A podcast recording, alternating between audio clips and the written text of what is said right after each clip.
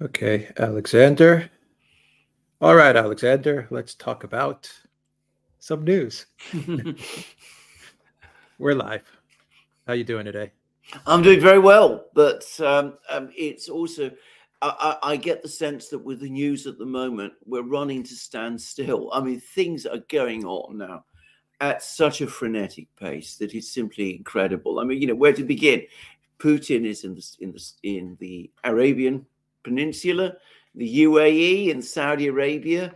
Uh, he's now meeting uh, Iran, the president of Iran. We've had a massive shopping list from the Ukrainians to the Americans. The news on the battlefronts for Ukraine gets more dire by the day. Congress, the Senate votes against an appropriation for Ukraine. Okay, it's a procedural vote, but it tells you the direction of travel. The Biden administration is falling apart, as far as I can see. The National Review is complaining about the fact that he's no longer in charge. Apparently, important decisions have been kept from him by his team. This has now been admitted. I just, I've never known a time in recent years when things have been over, all happening at such speed. The only thing that I think helps us to keep our head above water is, be, is that we've been saying many of these things now for the last two years. It's been it's been strange to watch this sort of film, which we always knew was coming, all these events coming, but it's like you know it's sort of dashing forward at yeah. unbelievable speed. So that's it's difficult to keep up with all of this. That it is. That it is. One one war was was hard to keep up with things. Yeah, yeah. Now we've got two wars. We may even have a third a third conflict brewing Yeah. in uh. Guyana. We'll we'll see. Well, maybe we'll talk about that.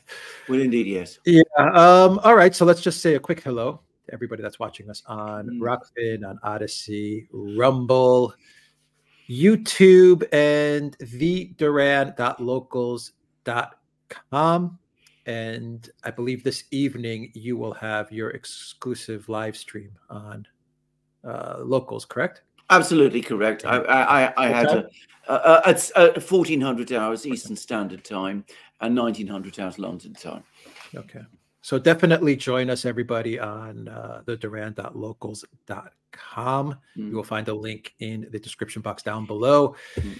Valley S, how are you doing today, Valley S? Good to see you here.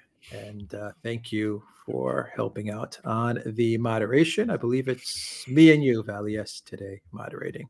Mm. I'm sure there'll be more moderators joining.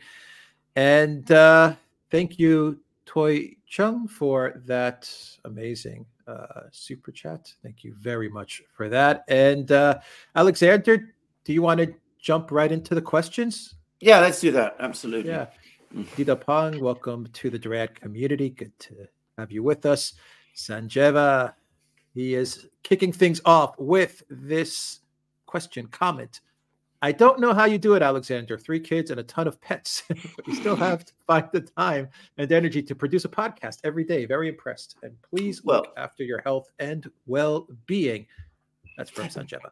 Absolutely. Well, can I just say, uh, this is thank you very much for those kind words, Sanjeva. But in some ways, being able to take time off from one thing to do the other, be it the podcast to be with the children and the family, or alternatively, be with the be with the uh, family instead of doing the podcast, actually is a huge relief. If I if one was only doing one of those things, then it would be impossible. But actually doing two gives you relief and walking the dogs as well, which I of course also have to do, is an even bigger relief. All right, thank you, Sanjeva, for that. Uh, Peter, with how ad- with how advantageous mail-in ballots were for the Democrats in 2020, and given how disastrous Biden is, can we expect another coup or something to, to justify mail-in ballots again? Oh yes, I mean I, I think I think mail-in ballots are here to stay. I think we're going to see them again used on a humongous scale uh, um, next year. The, the the fundamental difference, the thing that makes it different this time from what it was uh, in 2020, is that of course this time the other side, the Republicans, one hopes, are a bit wiser to this and will be taking more precautions this time than they did last. Last time they just basically, uh, you know, were uh, let it all happen until it was far too late. But this time we'll see what they do. Hmm. And um, let's one sec, Alexander. Marcelo, Galimera, gentlemen. Thanks for the amazing job. Thank you, Marcelo, for that. Good to have you with us. And uh, Phantom of Many Topics, Alex, correct your Chinese pronunciation. His name is Xi Jinping. Is Xi Jinping, not Xi Jinping. She sounds like the female word in English, but is correct. She is an insult in Chinese. I think this is addressed to me. Oh right, okay. I'll I'll, I'll, do my best. Yes. of many yes. topics, and yes. I apologize if I insulted anybody with that. Mm-hmm. But it's it's a lot of a lot of names. I'm, I don't have a photographic memory like Alexander, mm. so I do struggle getting everything in order. Believe me. believe me. Well, uh, it's, just, it's not easy. Yeah. But I'll try. But I'll try. Just to disclose, 25 years ago, I actually was learning Chinese and doing quite well, but time pressures made it impossible to continue. So if I do sometimes get a few words of Chinese pronunciation right, it's because I have vestiges of memories of how that's done. But uh, Chinese pronunciation is difficult, and of course, the Chinese pinyin, uh, the letters don't have the same values as they do in English, which is confusing for English speakers. Mm-hmm. Elena, why are the Poles so Russophobic?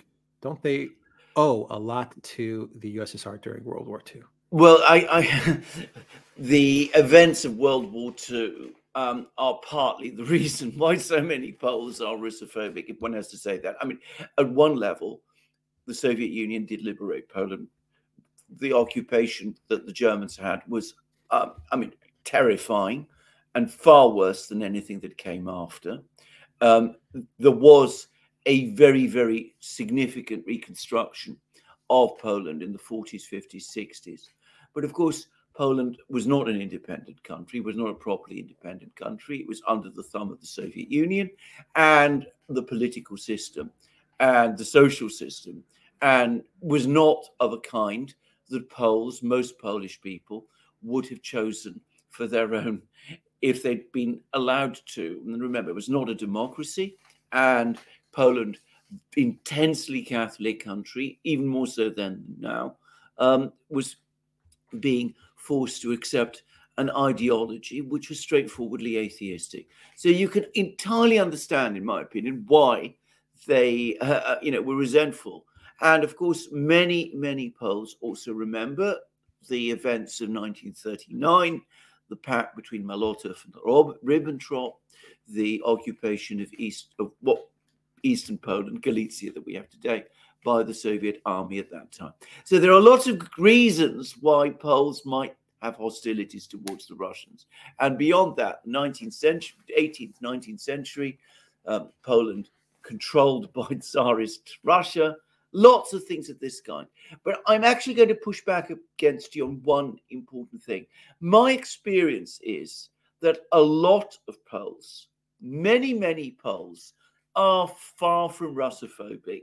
There is, in my opinion, including, by the way, on the nationalist right, which may surprise many people, a significant, perhaps even a critical mass of Poles, Polish people, who are gradually coming round to the view that there is no real issue between Russia and Poland now, and that the time of these two Slav nations to come together, put the past behind them, and move forward is coming. So you know, don't don't discount that. Mama Alaska says, "Good morning, gentlemen. Many blessings to you both." Radu, thank you for that super sticker. Kafan, welcome to the drag community. J. H. Scott says, "Thank you both as always. Any thoughts on Ireland's attempt on adding new censorship laws to their already existing laws?" Well, what more to say about Ireland than we could be saying about pretty much every country in the West? They're all going down this rabbit hole and they're going down it faster and further all the time. And Ireland is no exception.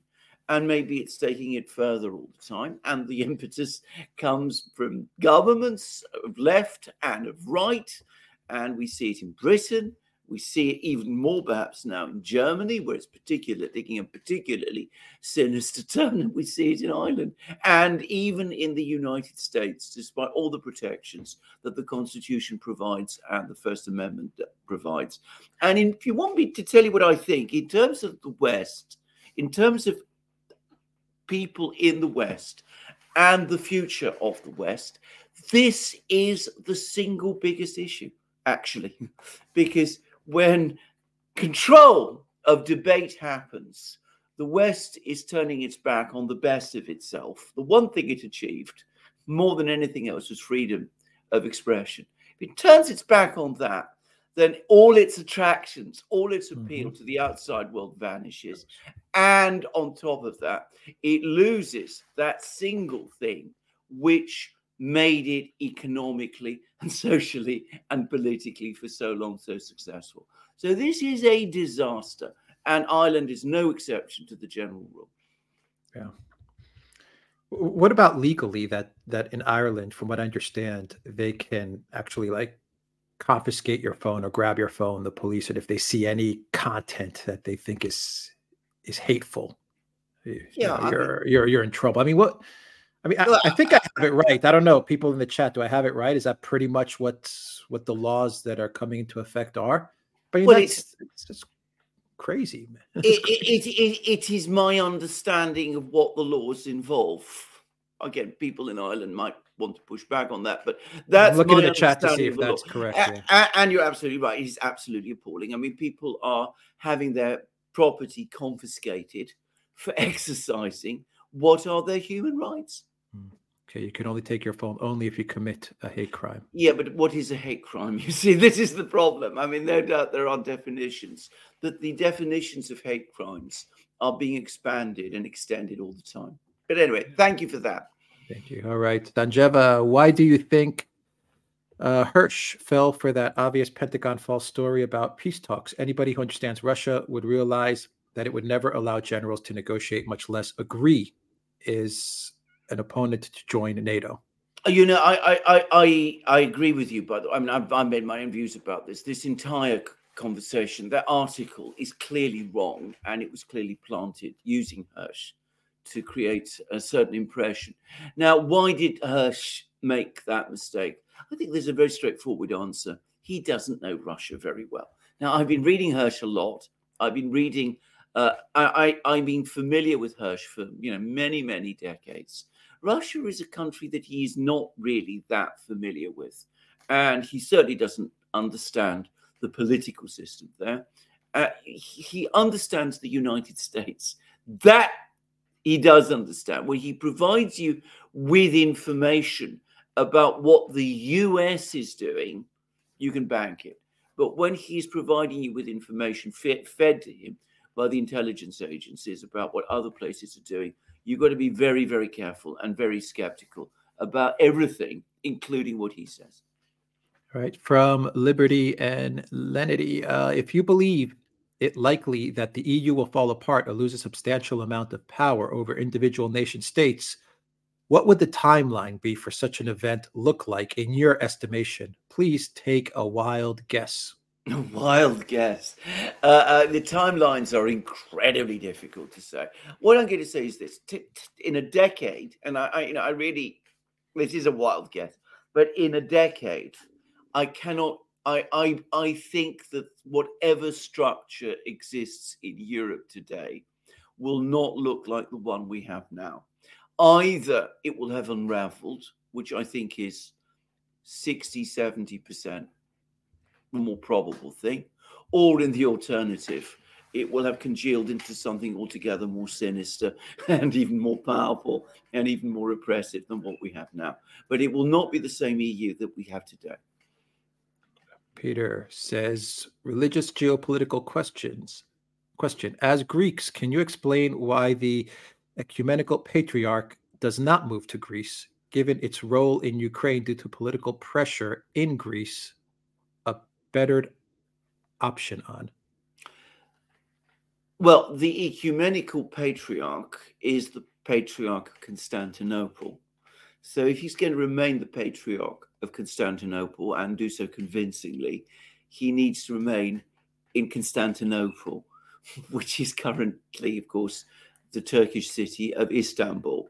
Once upon a time, it was a Greek city and it was the city of the capital city of the Eastern Roman Empire, what people mostly refer to today, including Greeks, by the way, as the Byzantine Empire. But that is why he remains in Constantinople, in Istanbul. It puts him under severe pressure because obviously he is functioning in an environment which is not always friendly, to put it mildly.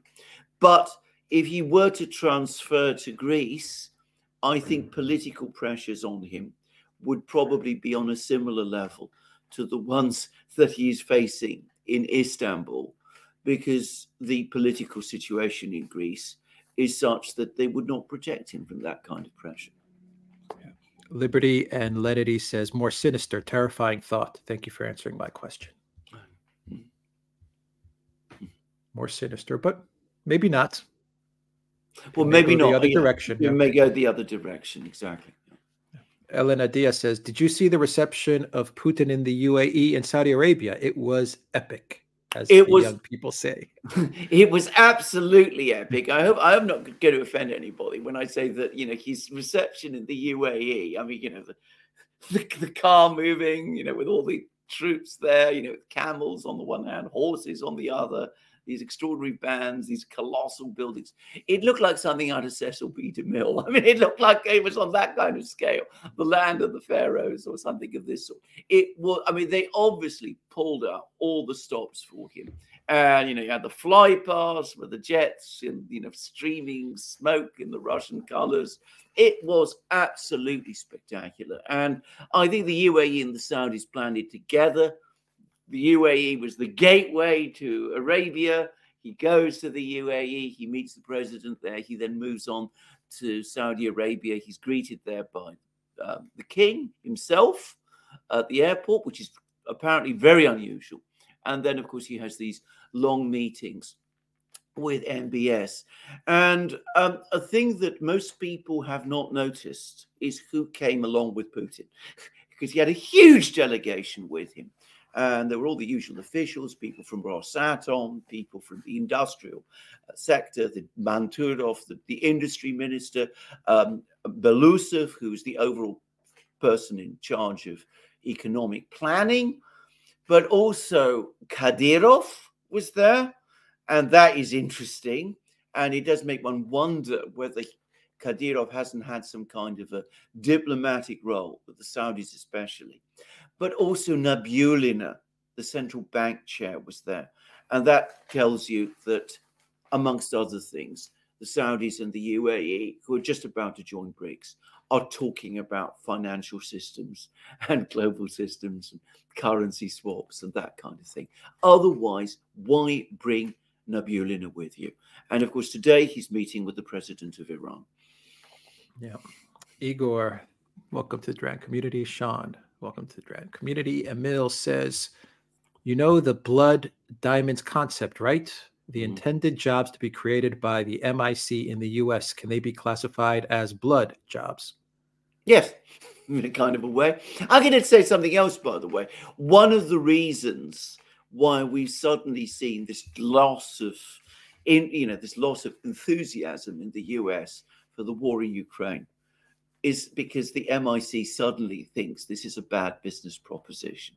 So transfer your uh, war to somewhere else. Look for other conflicts. You don't want to see all your precious merchandise burning on the Ukrainian steppes. And that is, I think, part of it. Um, the war, the, the war industry in the United States is, in my opinion, almost as dangerous, well, as dangerous, almost as dangerous to the United States, the integrity of the United States, as what Northerners used to call the slave power was in the period before the American Civil War.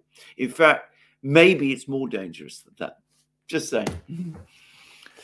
Nick, thank you for that super sticker. Orange proximity. What happened to Western political structures? How come they appear to be so incompetent on both sides of the Atlantic and wider? How are these people getting the jobs? They're not functioning any longer. And how you, you, you ask a very good question. How do these people get the jobs? The short answer in Europe, especially, but to some extent, even in the United States, is that we have gone over, gone from a system where power in the West was decided through elections, through people voting, through open debate, through people being engaged to a situation where people are effectively appointed to senior posts by shady oligarchs and bureaucracies and and have become in effect functionaries. And that has destroyed accountability and it is undermining whatever little democracy is left. And we see that these people who are now rising and making themselves powerful what do they do? They don't want people talking about their incompetence and their failures. And that's one reason, that's the main reason why they're closing debate down. E.M. Enriquez, Vladimir the Great, the Terrible, or Vladimir the Artist?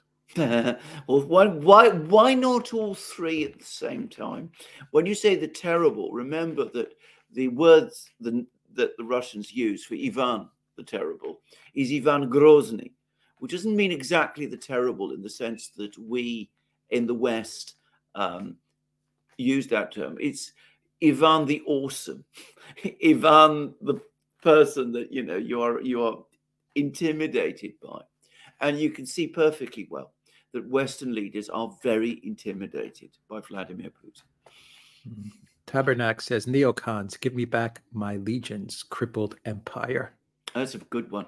Uh, for people who don't know, um, what's been referred to here is Caesar Augustus's famous phrase after the, the, three legions were destroyed, was it four legions, were destroyed by General Varus in a campaign in Germany. He used to shout, apparently in despair, General Varus, give me back my legions. And we are we are a new empire, and we can lament that same thing. Our legions are being destroyed, but we have no one in charge that is remotely the ability and indeed genius as Caesar Augustus. Mm-hmm. Jeffik, any comment on the ex-MP Ilya Kyva being assassinated in Moscow? Yeah, this is this is a terrible thing, and you know one does wonder again why the Russian security services haven't got fully on top of this thing and aren't uh, uh, providing proper protection to these people. But a number of things. Firstly, no attempt any longer to pretend that it isn't Ukraine that is carrying out these assassinations, these murders. Um, there's an article today in the Financial Times which straightforwardly and openly confirms that it was the um, the SBU, Ukraine's um, agencies. And of course, when you engage in assassinations like this, inevitably that starts to come back to haunt you yourself. And we are now seeing increasing signs of assassinations taking place in Kiev as well. Now, about this particular assassination, it's entirely. Not, can I start? Not from Russia, though. Oh, I mean, not from Russia. No, absolutely. Yeah, it, between the themselves. Yeah, between themselves because yeah. they've become accustomed yeah. to killing people, and now they're to some extent, to a great extent, killing each other. And this is what this is all about, because um, there's now clearly worries that the war is being lost, and there's fears of what that means. And so there's attempts to try to prevent any possible alternative power structure being created conceivably in Moscow, which is why they're targeting um, you, exiled Ukrainian political figures like Oleg Tsarev before and Mr. Kura in Moscow now. So this is what this is about. It's a sign of desperation. The same thing was happening, by the way, with the Germans at the very end of the Second World War. Um, in 1945, the mayor of Aachen, West German city, went over to the side of the Americans, and the German leadership in Berlin, Himmler himself, organized his murder.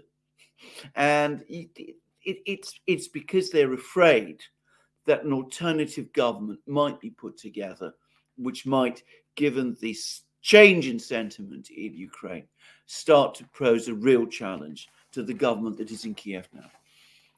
Yeah. I love how they're admitting to this. Like Ukraine intel is admitting that they're assassinating yeah. Yeah. these these opposition political opposition figures because that's what he was. Mm. And and they're still talking about Ukraine democracy and oh, and values and entering the European Union and all this nonsense or 61 billion going going to Ukraine. Mm. I mean, it's it's it's just absolute well, nonsense. And and I doubt that all of these these assassinations, not only of political figures but of journalists as well, I, I doubt that the Russians are going to forget this. Oh no, no, they're absolutely not going to forget this. Yeah. Uh, Mehmet says, "Will Turkey get out of NATO?" Asked a year ago, and want to ask again to Alexander. U.S. continuing to arm PKK YPG, not giving fighter jets, shooting down Turkish drones, etc. What is in it for us, really? Well, I think that the reason Turkey remains in NATO is because Erdogan and the government there are saying to themselves, what do we actually gain by quitting? We can remain in NATO. That means that we can bargain hard because they need our vote in the NATO Council, for example, if they want to admit Finland or Sweden or something of that kind it gives us leverage over the Western powers and, in particular, over the United States. And that's, I think, the only reason they remain in NATO any longer, because you're quite correct. We've now drifted to such a point, something I never thought would ever happen, by the way. We've drifted to such a point where, uh, I mean, the Americans are no longer really treating or considering Turkey any kind of ally. Summer of 1970 says free Assange. Yes. And Gonzalo Lira. Yes. Mo Ella says, what's the end going to be between Zelensky and Zaluzhny? Well, there was a, I discussed it in my program on my channel yesterday. There was a report on a, a Ukrainian Telegram channel which said that Zelensky or asked through through intermediaries Zelensky to resign, and Zaluzhny outright refused. Now, if that is true, and you know, the Telegram channel that I'm talking about is one which I'm confident is connected to Zaluzhny himself, and moreover, it has been proved absolutely correct in discussing this conflict between Zelensky and Zaluzhny. Resident, legitimate? Resident. I think it was resident. I think it was resident. But um, if if that is true, and I think it probably is true, then Zaluzhny is defying the wish of his commander in chief in wartime. Um, he's saying to uh, Zelensky, "You may there may be no trust between us, there may be no confidence between us, but even if you want me to go, I'm staying. And if you sack me, apparently, he also said there will be consequences. Now, as I discussed in my program yesterday, when that happens, you are in a pre coup situation. I'm not saying it's going to evolve into an actual coup, all kinds of things might happen. Zelensky might actually find a way of um, sacking Zaluzhny and containing the consequences of this. Who knows? But this is a very dangerous moment for Zelensky, and by the way, for Zelensky himself. It's not a coup, but it's a power struggle for it's sure. A, it's definitely a power struggle, which could easily now, very easily, evolve into a coup. D- during a war. During a, a, a power struggle when, when there's not a war is already difficult enough. Well, indeed. There's a power struggle during a war. Absolutely. But, you know, the Supreme Commander tells his senior general, I don't trust you. We have no confidence in you. You must go. And that general refuses to, to go. He insists on staying. This is insubordination off the scale. It goes far beyond what Prigozhin was doing a couple of months ago in Russia. And I, you know, I think I'm, i discussed all of this in my program, but you know, I, I wanted to say that again. Yeah. Alexander says hello from Sydney. Mm-hmm. Hello to Sydney. Hello. Sanjeva, thank you for that awesome super chat. Do you know anything about the Soviet space program, the Australian? and not for the first time, spoke disparagingly about their moonshot. Apparently, they didn't report how many cosmonauts actually died attempting the moonshot. And there's been lots and lots of stories about this. I confess I am not an expert on the Soviet lunar program, but my own understanding is that that, that story has been circulated for many, many, many years. My understanding from Russians is that it is not true. That what basically happened was that they developed the um, the Soyuz spaceship which still work, which is still operating today. And there was one fatal accident, but otherwise it worked reasonably well. What they what they never managed to do was to develop an equivalent to the Saturn V rocket, and there were repeated blow-ups with that. But I don't think that there were astronauts who were killed, if any were killed. It was ground technicians.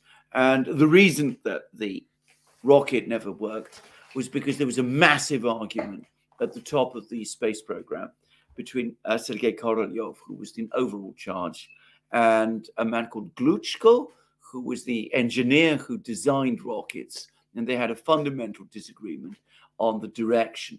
And it, it, that, that was why it didn't uh, work out. And Korolev died. Glushko took charge and he went ahead and he designed what would have been successfully what would have been the world's biggest and most powerful rocket, more powerful than the Saturn V, which is the Energia. But of course, it was launched for the first time just uh, three years before, few years before the Soviet Union collapsed. And um, the result was that that program was never continued. Mm-hmm. Margarita says free Assange, free Gonzalo Lira, and free mm. Pablo Gonzalez, the Spanish journalist with a wife and small child arbitrarily imprisoned in Poland. Absolutely correct. That's a case that has attracted far too little attention, but you're completely correct. Yeah. Elena Diaz says, My father had had once a book with pictures taken by the Red Army in concentration camps. I was very pro Israel, not anymore. What Israel is doing is an atrocity. I think a lot of people share that view. And frankly, you know, you use a strong word, but looking at what's going on in Gaza, I, I, I have to say I agree. Article 99, no one's talking about it, what the UN did by uh, invoking uh, Article 99. Mm. Um, I don't know. Have you uh, heard no, about I that, Alexander? No, I haven't, I yeah, Guterres said that. Well, the UN put out an announcement that Article 99, in order to push the Security Council to uh, to a ceasefire resolution. Well, there you go. I mean, I I, I, I think it's like the first time they've used it in 30 years. Well, there you go. So this is the secretariat itself. Yeah, the secretariat yeah. itself. Good data. So, yeah. so, so there you go. I mean, I, this is building relentlessly towards that, and you know, the US can go on vetoing resolutions or abstaining, but sooner or later, the cumulative pressure is going to become overwhelming. Yeah. Uh, Peter says, given the shifting world, it is better for Americans to move to a BRICS country or have a USD job and live abroad? Lots of people are apparently emig- immigrating to Russia from the West, just saying.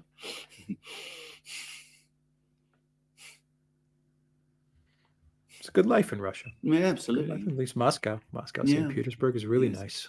Yeah. Uh, Arctic Knight says, as someone from Slovenia, it seems the EU turned from a union of gold and silver to one of iron and rust. Mm. This is a reference to a passage in the Roman historian Dio Cassius about what happened following the death of Marcus Aurelius and the accession of his son Commodus, the mad emperor you see in Gladiator. And that he says that, you know, we moved from an age of gold and silver to an age of iron and rust. And that's still, you know, often used to describe the you know the decline and fall of the Roman Empire.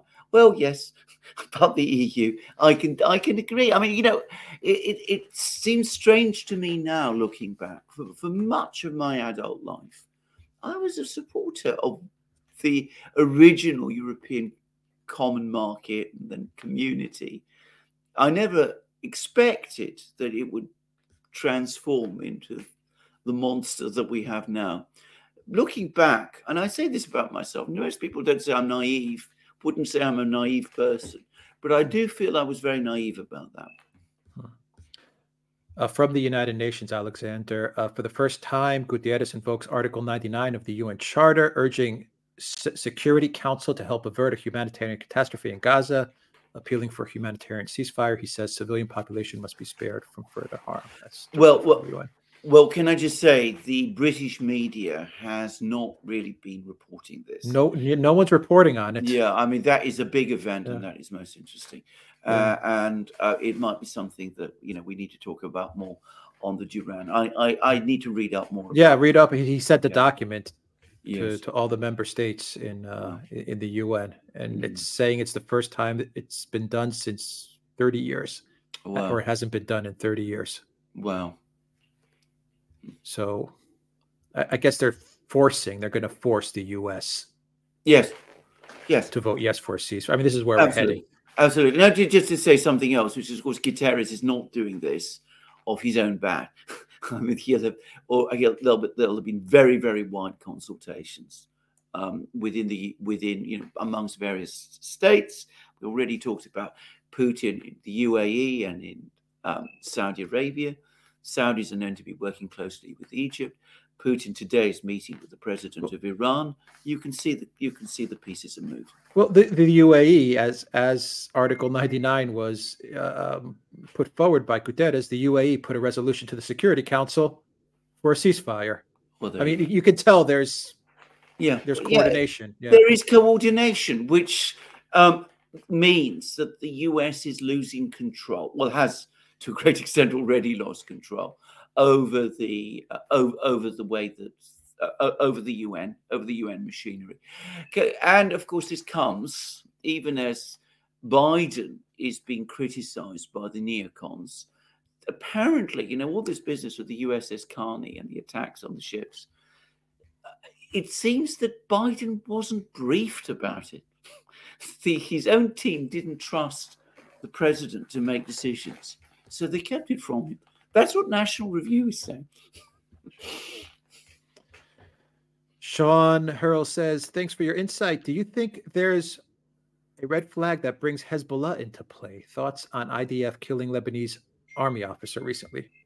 There is there is a uh, um, red line. I mean, you can push the you can push push Hezbollah um, up to a point, but eventually if you go all out and really drive hard at them, they will hit back. I mean, that that is the kind of organization that they are. The thing is that there are people in the US who apparently are saying, for heaven's sake, let's not do that. The last thing we want is a regional war. And you read a very interesting article by Gideon Rachman the other day in the Financial Times. Gideon Rachman, I should say, isn't dyed in the wool neocon but somebody who's very, very close to the administration. And he was talking after speaking, he was writing this piece after speaking to US officials. And they were saying to him straightforwardly, We have all of these warships now in the Middle East, and we want to get them out because we've got a, a fifth or a quarter of the US Navy effectively doing nothing and this is unsustainable for us. So, a war with Hezbollah and with Iran, one that escalates out of control, with Russia now acting, remember, as Iran's arms supplier, keeping the Americans bogged down in the Middle East is a strategic disaster. So, there, there is a red line for Hezbollah.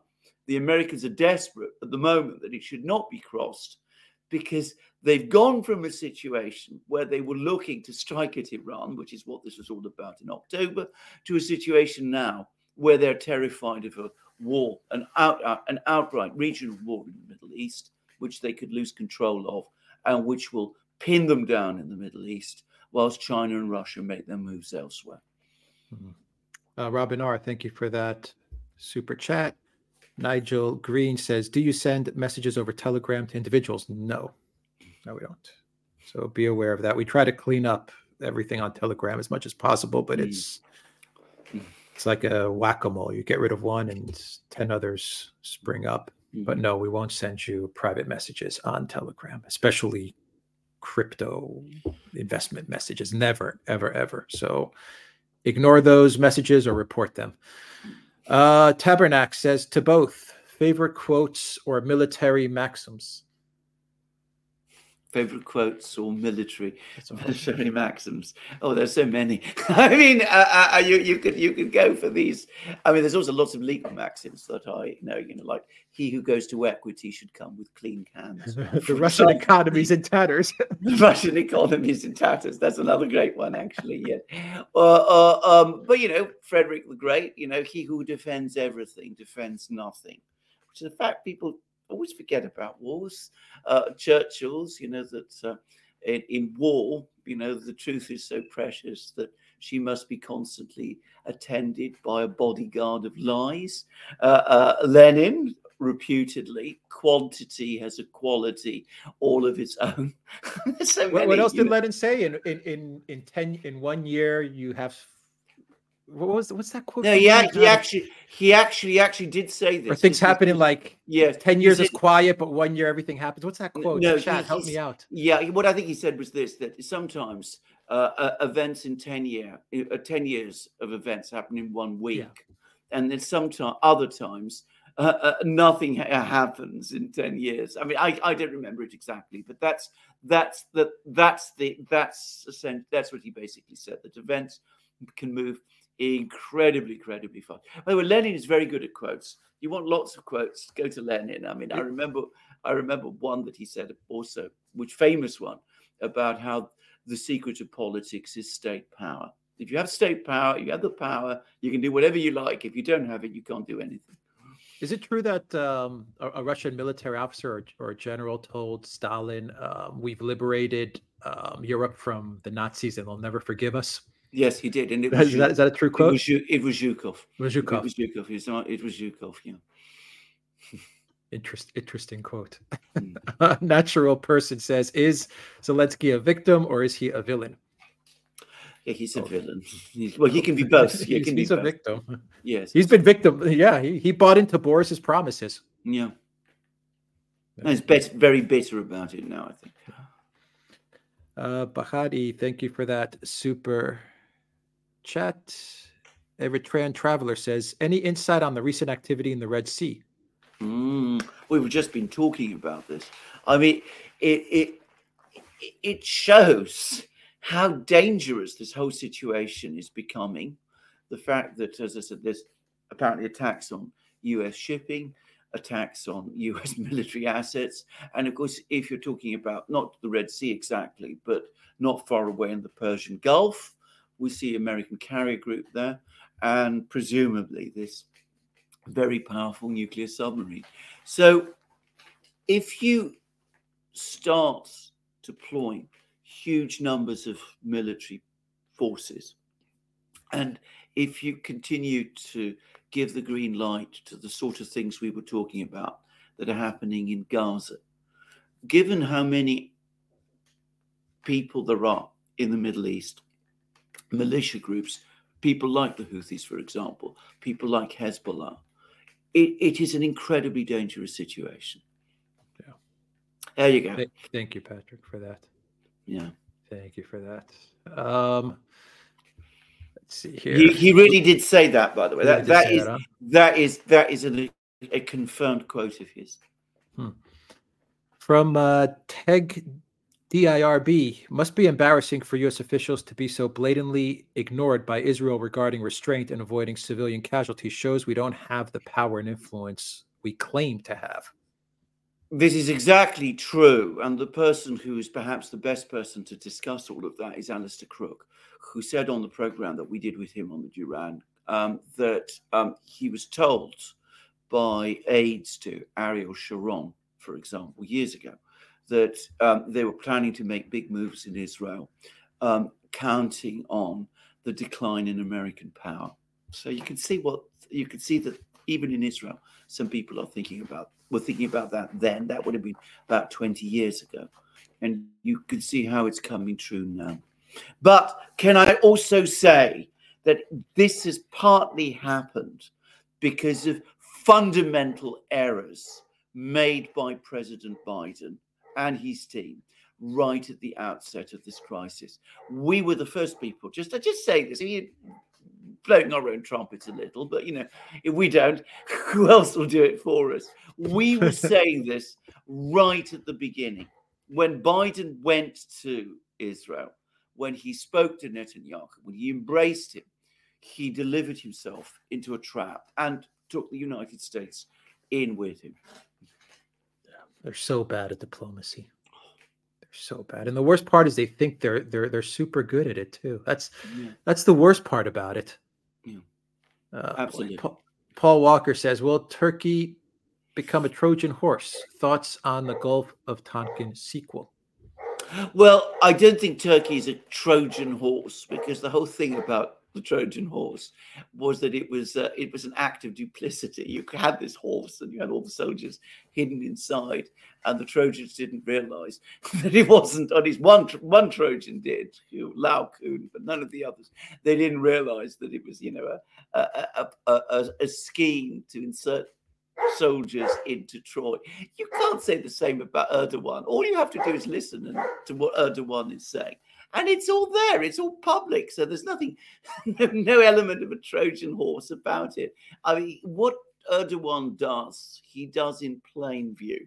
So, so, so, so just saying, Gulf of Tonkin. I actually talked about all of this again some weeks ago in one of my programs, and we are actually dangerously close to a type of Gulf of Tonkin situation in the Middle East. The Gulf of Tonkin, as many people know, an attack or alleged attack on American warships, uh, misused, misrepresented by the Lyndon Johnson administration in order to get congressional authorization to start the war in Vietnam.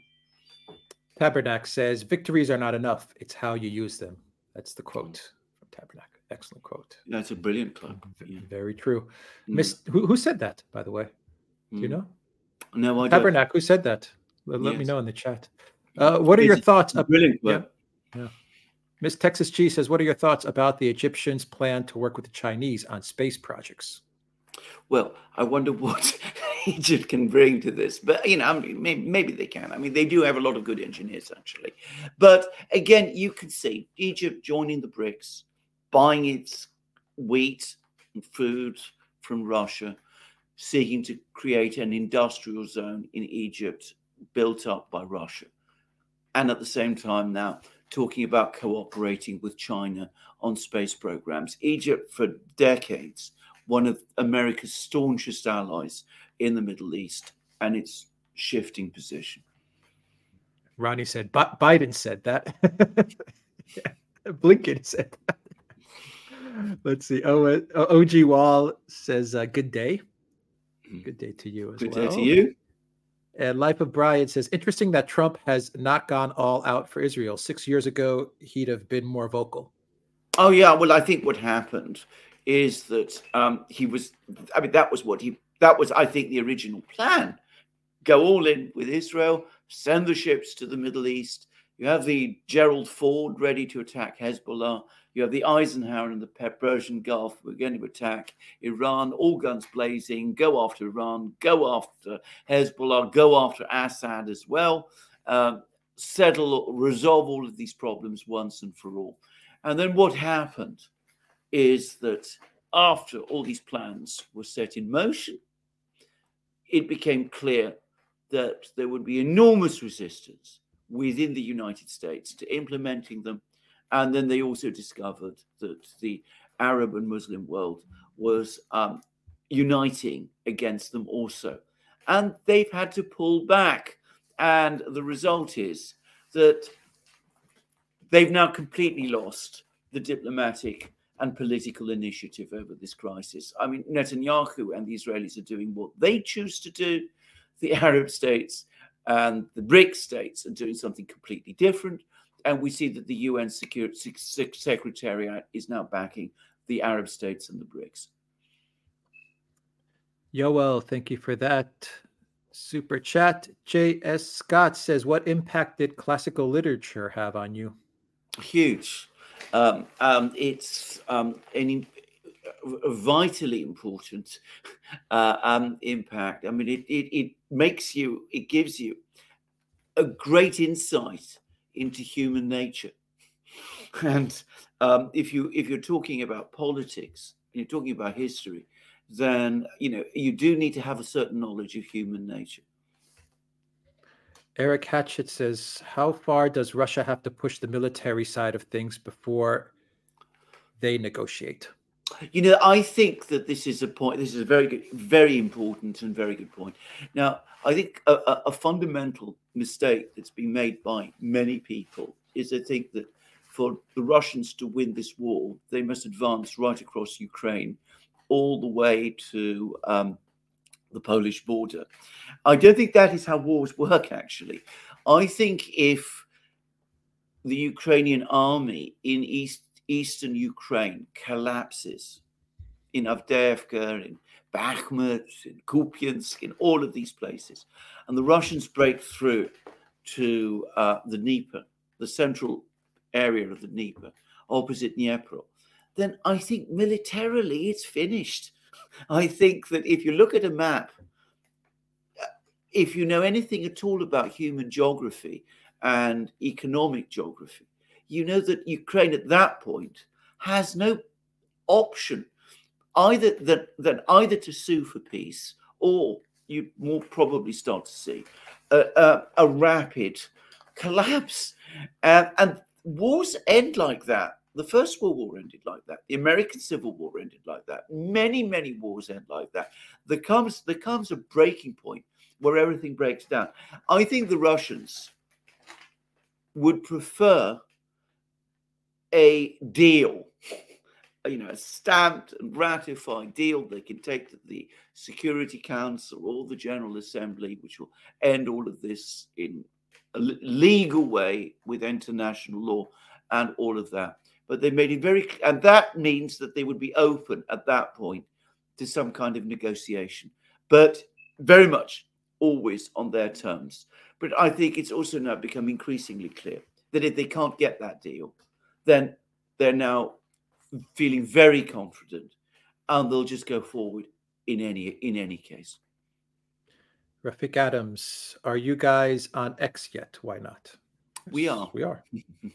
yes, we are. Fo- follow us. We are mm. absolutely on X. Elza says, Hi, there should be a meeting on the G7 because of Ukraine. Do you have news about that? Thanks.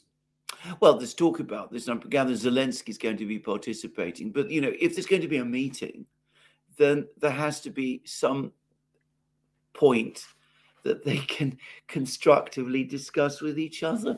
At the moment, none of the G7 states seem to have a clue what to do. They are obviously without a plan. So, you know, you can have a meeting, but one wonders what will come out of that meeting.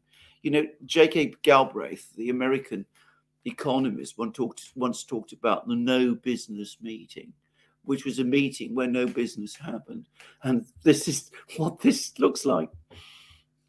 Claudia Alexander, as a Palestinian sympathizer, what are your thoughts on the Me Too movement has disowned women horrifically abused and murdered on October 7th? Anti Semitism has since reared its ugly head. Your thoughts? Well, I think I think there is a, an element of the second, definitely. And as to the first, it tells you everything you want to know about me too. I never took it very seriously myself. I have to say that. Rafik Adams, have you have you seen recent Greenwald interview, interviews of U.S. Representative Massie on growing resentment of Israel's outside influence over American priorities? Any thoughts?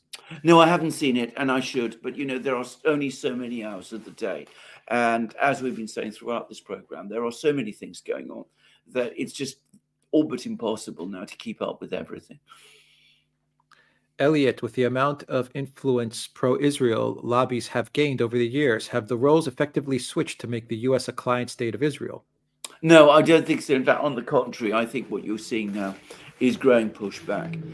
And um, the reason for that, it's not just, you know, people protesting outside the White House uh, and, and that kind of thing. But I, I suspect that even within the intestines, if you like, of the political system and of the military industrial complex and all of those, they're now beginning to get worried that their whole geopolitical position in the Middle East is starting to crumble, that their warships are tied down in the Middle East and all that kind of thing. And I think that is what is feeding the frustration. I am Valentina says, "Do you think the U.S. government really knows how bad they are, how bad they Oh, are failing in the world's eyes, or do they think they are winning?" You know, it's interesting that you asked that question. I don't think they think they realize how um, much respect they've lost. But again, Gideon Rachman, who's been talking to these people and who is very, very close to them, in that Financial Times article, which came out about three days ago, he said that throughout the offices in Washington, the State Department, the Executive Office, the National Security Council, there is now an atmosphere of gloom, of tension and foreboding, a sense that everything is slipping out of control. Um, Ma- Mamchil Birolkov says, You guys should be on all TV networks. Can you discuss why media channels are shunning analysis that is not emotionally charged? Are the news networks manufacturing content, consent, as Noam Chomsky put it? Well, that's exactly what they're doing. They're also, uh, and this is perhaps even the greatest worry of all, they're also increasingly worried about the election next year. The election is absolutely crucial. They do not want uh, uh, DJT back. that's that's the ultimate terror. Read all these articles that have been appearing about this now. Uh, you know, there's even an absolutely, I think, deranged article in the Guardian today by Gordon Brown, who's our former British Prime Minister. You know, he's very closely connected to the Democratic Party. They're terrified about the election. So th- this is one of the major reasons they don't want to open up debates on these topics. They don't want people coming forward and saying, look, we've made mistakes. We must rethink them. We must um, um, um, acknowledge that things are going wrong and are not turning out the way they should. Uh, and partly because of mistakes that we ourselves have made. So, given that that is so, the priority come, becomes close down debate, put in narratives in the pla- in in their place. You know, it's the Republicans who are losing the war in Ukraine, not not us. Nothing to do with what we've done. It's the Republicans who are doing that. Put in, in put in their place all these false narratives rather than open up debate, and that means, of course, that the kind of thing that you'll see in the media is becoming increasingly restricted. Aria Nova says, I know this is an old news, but I want to know what's your thoughts on the news regarding Indonesia rejected to join BRICS and instead pursuing to join the OECD? Well, I think eventually, actually, Indonesia will join BRICS. Um, I don't think they will join the OECD. I think this is again an attempt to gain leverage. Um, for the record, uh, Russia and Indonesia are on have very good relations. Just saying. OECD, yes. O- take- OECD doesn't make sense actually. That's the Organization for Economic Cooperation. No, I mean, I, I, I, I, I, I, thought they were already a member of that. Just saying. Yeah. Mhm. Uh, Valias, thank you for that super sticker. Zariel says, Hello, gents. What's your take on Putin's very short noticed visit and reception in Abu Dhabi? It was awesome um, by all reports. Yeah, it was absolutely awesome. It was incredible. I mean, we talked about it earlier in the program, uh, Zarael, and good, good to hear from you. Um, but it, it, I mean, it was the the uh, Emiratis just pulled out all the stops. I mean, I've never seen anything like it before. Never. I say that not not not outside, as I said, a, a Cecil B. DeMille, uh, um, you know, spectacular movie. Or uh, I mean, it, it, it, it was just the, the pictures were astonishing. I mean, he was welcomed to Abu Dhabi like a conquering hero. Rafika Adams says, Any thoughts on Elon Musk's recent NYTFU outburst? Is this a sign of things to come? Yeah, I, I, I think Alex, you're probably more up to speed than, with this than I am. I mean, I'm not quite sure what he what happened. Well, when he said uh, to the advertisers, that, Oh, uh, he told that to- that to F one, yeah. that, that one. Yeah. Well, uh, uh, um, I, I I'll say again what I think. I mean, there's clearly, as I said, efforts to control um, the public debate, and straightforwardly, the advertisers, the big advertising agencies, huh, being used to you know as enforcers. Uh, uh, uh, all of these things are connected with each other. Tabernac says, quote by Tabernac, I was pondering. Oh, that's Tabernac's quote. Awesome. I was pondering Hannibal's ability to gain victories versus Putin's focus on achieving specific goals. A tactician's mind versus a strategist. Well, that's strategist. right. Well, that's right. Gosh, well, Summer, congratulations on that. Great uh, quote. On that quote. Yeah. yeah. Summer of 1970, Buckley versus Valeo doomed the U.S. Yeah, I, I, I have always found Buckley um, a. To be frank, I find him a sinister individual. Actually,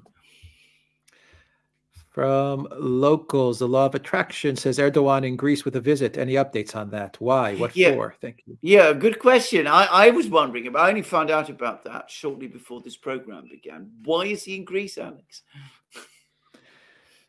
he comes to Greece actually quite often. To be mm-hmm. quite honest, this is not uh, a, a, rare. It's not. It's it's nothing rare to see uh, Erdogan in, in Greece. No. But um, from what I understand, they they signed a, a good neighborly uh, relations document agreement, and um, that's that's, that's it. it. that's it. This is this well, is Erdogan. It's Erdogan. it's in waves. There's there, he's buddies with the with uh, Athens, and then he goes back, and three months later he's upset with Greece, and mm. then he goes back mm. to being friends. This is pretty common. Yeah, exactly. You shouldn't take either seriously either yeah. fully seriously. He's neither he's neither your friend nor your enemy. He is whatever suits him to be at any particular point in time. Yeah, they're doing they're doing something with with visas as well, travel and visas for for Turkey to to visit Greece and stuff like that. All right. But, um, uh, Elliot says the Telegraph has identified five resistance groups that carried out the 1007 attack. Given they are so loosely coordinated that they don't know where the hostages are, is it conceivable that Israel didn't have a single mole? Well, I don't know. It's a short answer. I mean, I, the, the proper way to find out would be to do a proper investigation and have a public inquiry about this. And Israel is the kind of place that has done that sort of thing in the in the past. Maybe they will. I, I, I, I mean, I don't know what moles they had or didn't have in Gaza. If they didn't have any, then that is pretty terrible, actually. Elliot says, inside any of these two groups to know about their plans? Which groups? Well, well, which groups? I presume you mean Hamas and some of the others. Hamas. Maybe, well, yeah. yeah. I mean, I, I, said, if it, I mean, one, the the universal assumption before Seventh October was that the Israelis had Gaza fully penetrated in intelligence terms, and I mean, I think many people in Israel are very shocked to discover that that wasn't the case. DF says, can the U.S. spare any aircraft carriers to to Guy G G U Y? To Guy. I'm not quite sure. I guess maybe the question: Can the U.S. spare any aircraft carriers? Well, I mean, they've got was it eleven of them? It, uh, 11, but, but yeah. yeah. but of course, not not all of them are are in. You know, some of them are, are undergo refurbishment and maintenance. These are extremely maintenance heavy warships, so I understand. Very complicated warships, by the way. I mean, with all those uh, fighter jets and you know aviation fuel and all those things and electronics. I mean, they must be extremely maintenance heavy. So if you're going to keep two carrier groups in the Middle East indefinitely, then you have to rotate them. You can't keep the same carriers there all the time, I presume. So um, uh, 11 suddenly doesn't look so many. Anas Belet Shehab says, was it Minsk II ratified as international law, legally binding through Security Council? Is there a mechanism to get the West to enforce agreements? Right. Well, you're absolutely right. It, it was, it is part of international law. It was ratified by the Security Council. It is enshrined in a Security Council resolution. And the Western powers, all of them, Britain, France, and the United States, voted for it. Just saying. So um, they they have no excuse at all for the fact that they allowed it to be violated.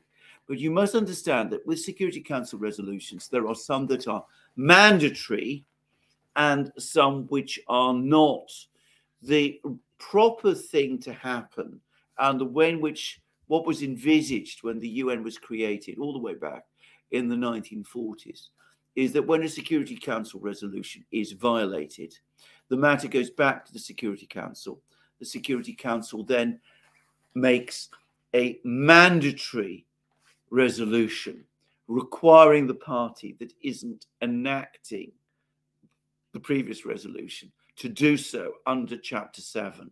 And then, when, if and when that doesn't happen, the Security Council comes back again and takes enforcement action. And it's got many powers to enable it to do that under Chapter 7. The problem was, of course, that the US and the Western powers, with their veto power, would have blocked any action by the UN Security Council under Chapter 7. But you're quite, quite correct. It was international law. Ukraine violated it, and the Western powers backed it. Elena says, "How can Palestinians be anti-Semitic when they are Semitic people, and Israelis don't always and Israelis don't always are Semitic?"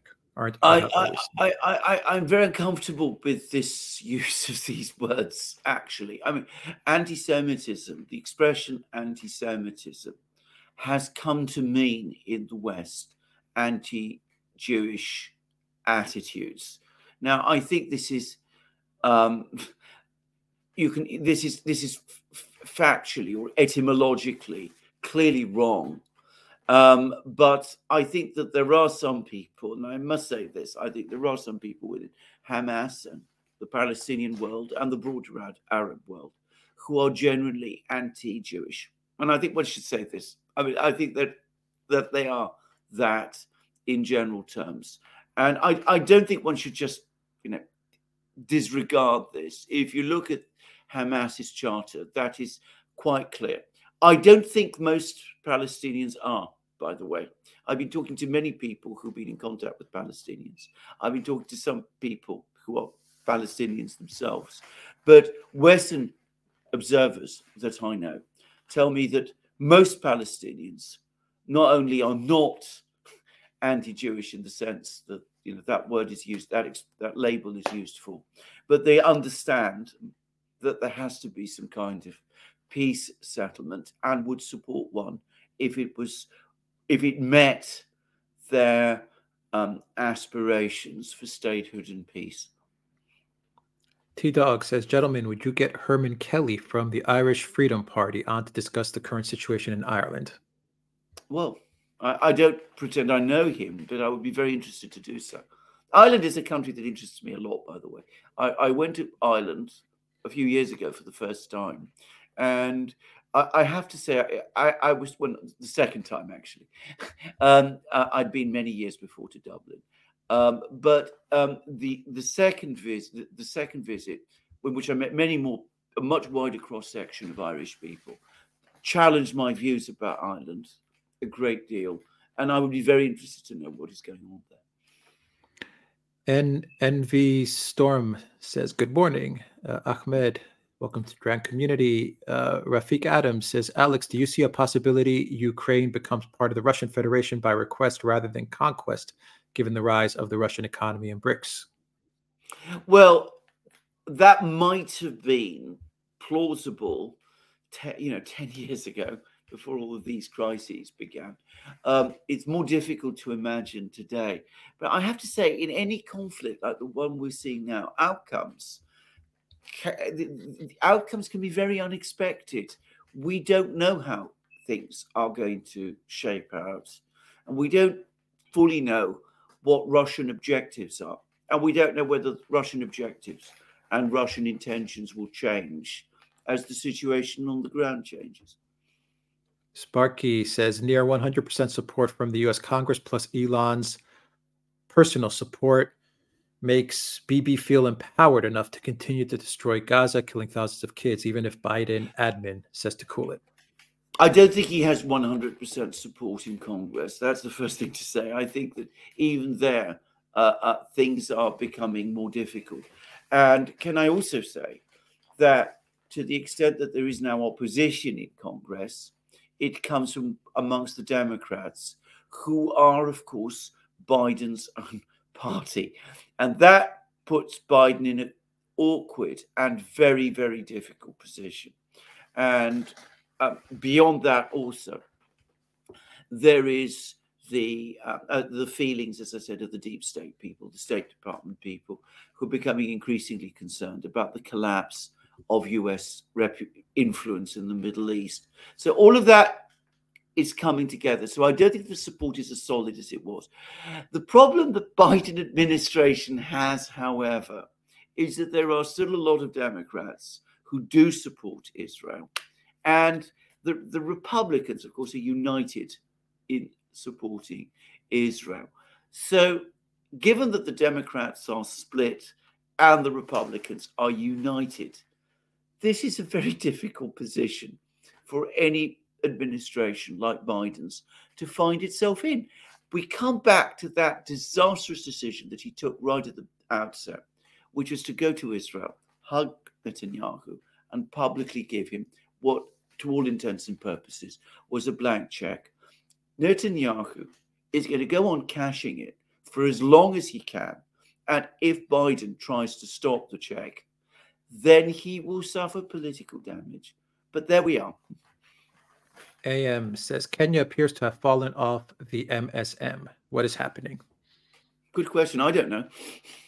I really don't know. I mean, eh, you're, you're, you're, absolutely right. I mean, I really don't know what's going on in Kenya. As I said, there are only so many hours in the day. So I, I can't speak to it. Alexander says, "Is American Revolution the only way to stop World War III?" I, when people talk about revolution, that essentially means changing the entire political system in a particular country. Um, I I think that the better way is to try to make the political system in the United States based on the Constitution work again. So instead of a revolution, which is what I think some people, the people on the streets in the United States in 2020, the uh, those type of protesters, they were the people who were pushing revolution because they want to change the system completely. I think what you want is a defense of the existing of, of the traditional system and of the constitution and of the institutions of dem- American democracy. But you know, if you're not going to get that, if this revolution to overturn these things is successful, if the if the hardliners and the Democratic Party get their way, if they substitute our democracy for American democracy, then of course every revolution contains within it the seeds of the counter revolution which is to come. I don't want to see any of that happen in the United States. I want a peaceful, orderly re- return to normalcy. But I'm wise enough and now to know that that might not happen. Sparky says, "Make Israel Syria again in in those Ottoman Empire days. Jews and Arabs got along fine." Well, indeed, to a great extent, they did. And, You know, this is a point which people need to remember, you know, when we're talking about the Middle East and about what a volatile place it supposedly is. The, the long Ottoman centuries, which were relatively quiet, not entirely quiet, but relatively quiet, argue the opposite. Rafik Adams says, Can you invite Colonel Macgregor again on your podcast in the near future to talk about geopolitics, Israel, Gaza, Ukraine, Endgame, BRICS, NATO, etc.? Thanks. Well, we've we've invited not again. Him. We've we've never had him uh, on actually. We've never we never had him. No. Do you do you mean Colonel Wilkerson? Maybe Wilkerson. Uh, maybe. Yeah. Yes, yes. Because I mean, I've I don't, I don't know. That, yeah. That particular interview has attracted an awful lot of attention. I'm sure we will Summer, have him again. Summer of 1970 says Buckley versus Valeo established that money is speech, and the corruption in the U.S. ever since has been a disaster. Yeah, absolutely. As I said, I, I, am no fan of Buckley's, and I want to make that clear. He did know quite a lot about classical music, though. It's any good thing I could say about him. Rafik Adams asks, can you invite Professor Norman Finkelstein to discuss Palestinian conflict, please? It's it's possible, certainly possible, yes. Yes. Uh, Manveer says, "What do you think is behind President Lukashenko's recent visit to China? Second time in a year. Thank you." Well, it's a very, very good question. Again, we talk about all the pieces moving, the chess pieces moving. So Putin in the in uh, the, in Arabia, uh, uh, Raisi in Moscow, Lukashenko in uh, Beijing. you can tell that the pieces are coming together. Yeah. Sparky says near 100% support from U.S. Congress. Uh, near, mm-hmm. near. But you see, the, the, the the part that he's not one that that part that is not you know the the five percent if you like, which is against, makes all the difference. And it's a vocal five percent. And it's a vocal five percent. Yes. Yeah. yeah. Anas Bella Chaheb says Muslim Brotherhood believes in caliphate. The Iranians in the imamate. Jerusalem now wants greater Israel, who still believes in borders and nations. Well, in the Middle East, that's never meant very much, to be honest. Rafiq Adams says, Alex, question Is it possible for a person with dual nationality to serve faithfully to one country in public office without betraying the other? I, th- as somebody who has dual nationality, I'm going to say this. Um, I, I, personally um, feel that one can, but one has to be aware that the conflicts of interest can arise. So I, I've served in public office in Britain, but never in any kind of situation which might have put me in a position of conflict with Greece. just, just, just, just. So, but um, I would never have wanted to serve in the British Foreign Office, for example. Um, let's see here. JJHW, those who make peaceful revolution impossible will make violent revolution inevitable. JFK. Well, JFK, yeah. Well, uh, he was obviously talking about revolution in a different way from the one I was talking about. But I, I think what he means there is peaceful change.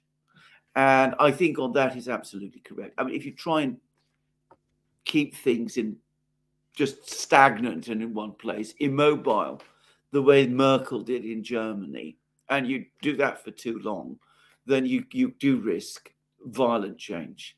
Um, I think the problem in the United States, and again, I want to repeat this the people who have been working to undermine the Constitution, to overturn the political system in the United States, the revolutionaries, if you will, are those who are in government office now and their backers.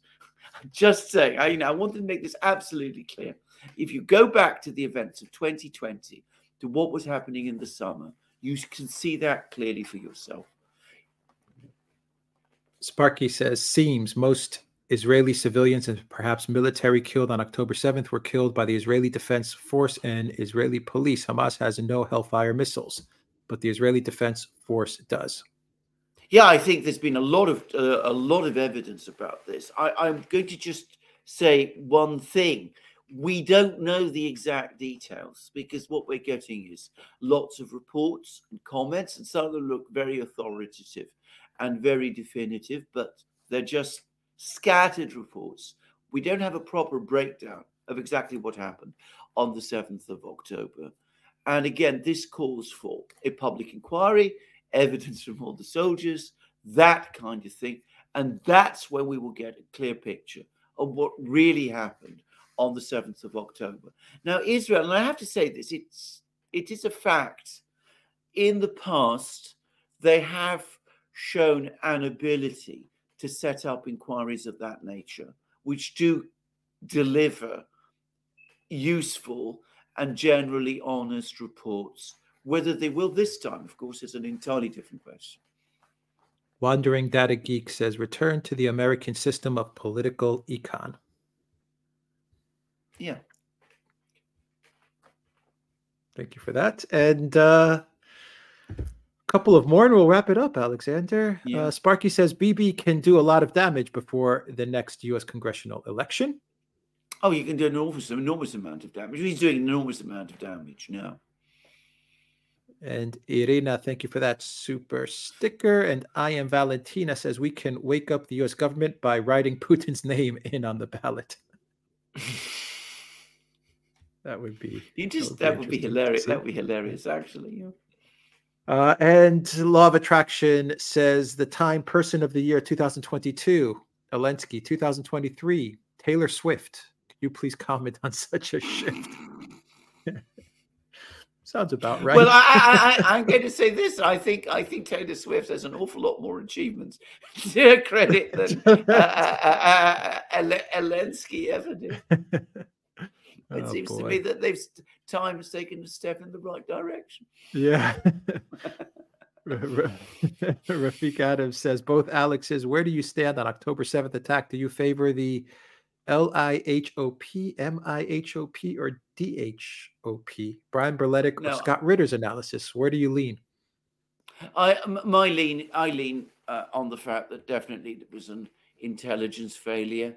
Uh, um, I don't believe that it was something that um, you know. It, I, I don't think it was a plot. Uh, uh, you know, with Israel colluding with people in Hamas and the United States. I, I, I mean, I, I, I think that's too complicated and that doesn't make much sense to me. And I think it underestimates the level of agency that Hamas had. They planned it for many years, they carried it out, they carried it out successfully by their lights as to the fact that it does seem now that some Israeli civilians were killed by the actions of the Israeli Defense Forces. I think the accumulating evidence there is now so strong that one can't really argue against that, and I don't. I accept that. But to get a full picture of exactly what happened, you know, the military failures and mistakes that were made, you would need a proper investigation and inquiry. And as I always do, and I always do this about every conceivable issue of this kind, you know, when missiles fall on buildings in Ukraine or people are supposed to be killed or those two Ukrainian soldiers who supposedly were shot by the Russian soldiers the other day.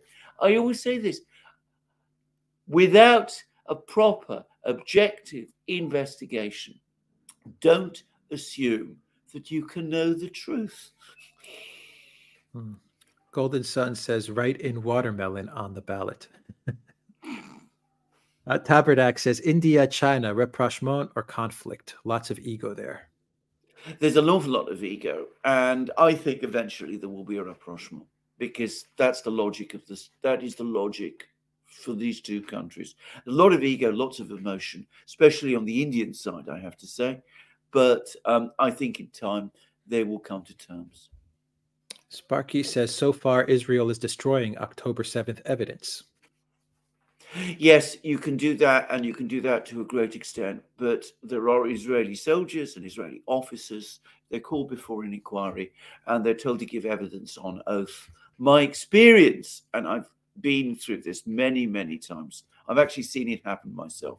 Even people who were involved in cover-ups and lies and things like that, when they're asked questions under cross-examination on oath in a tribunal end up telling the truth or, or, or most of it.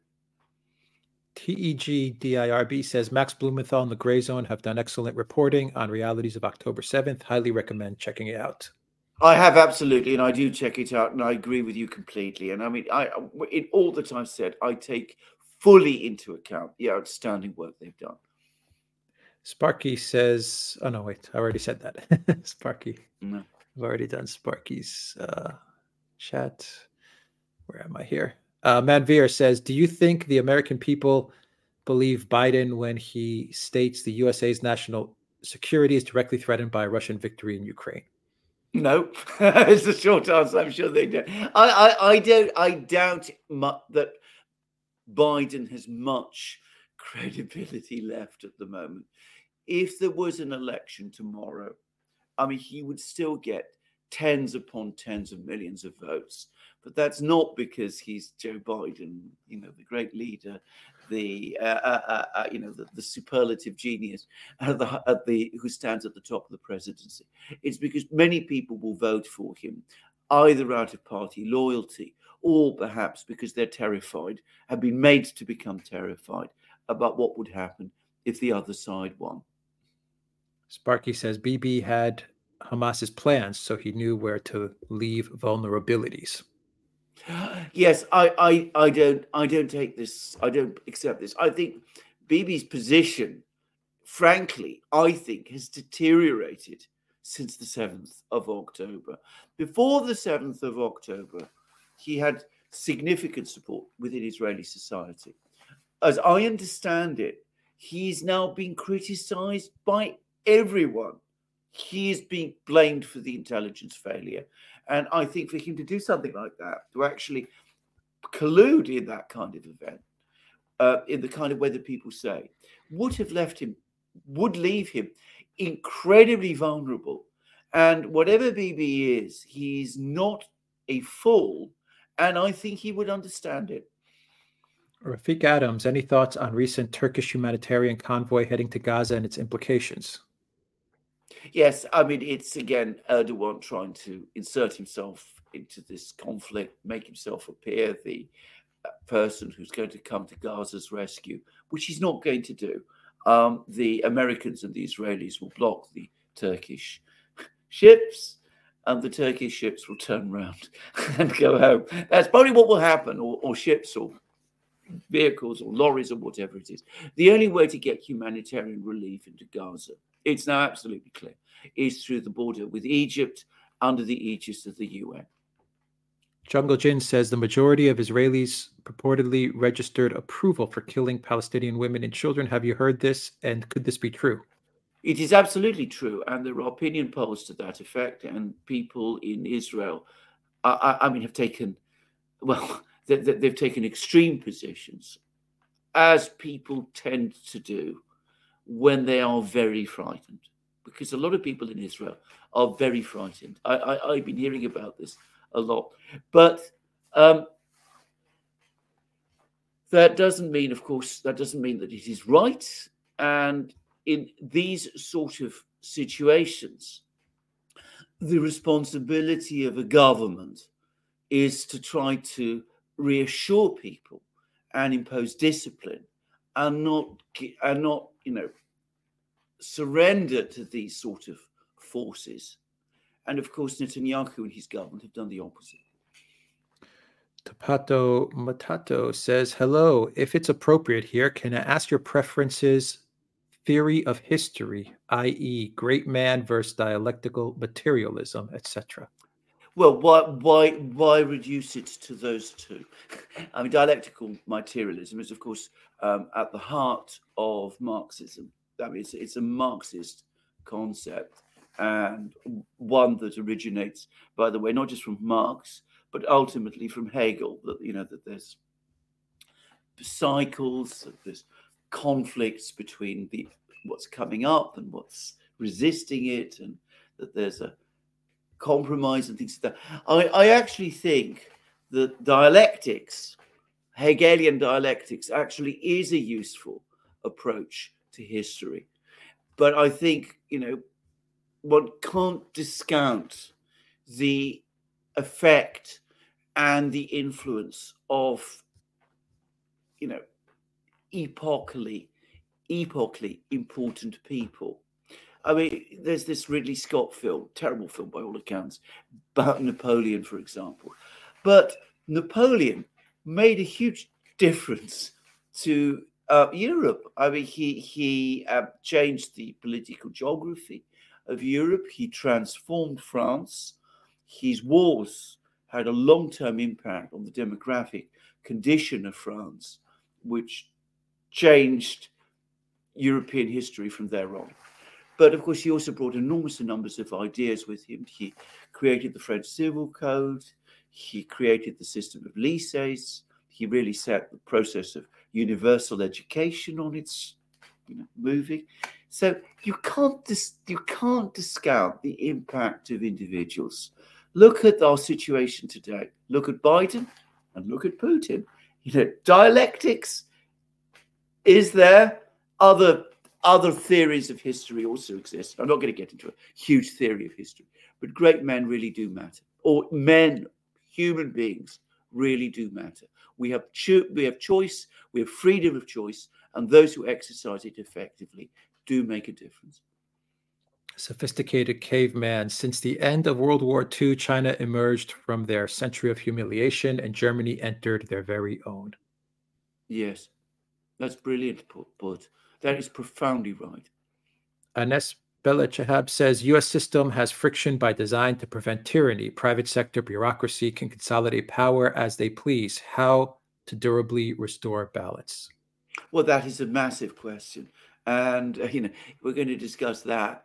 We would need many hours, and uh, probably Robert Barnes to join us. It's the sort of topic that really one can talk about. But um, political mobilization, uh, application of the law. Um, proper, lawful protest.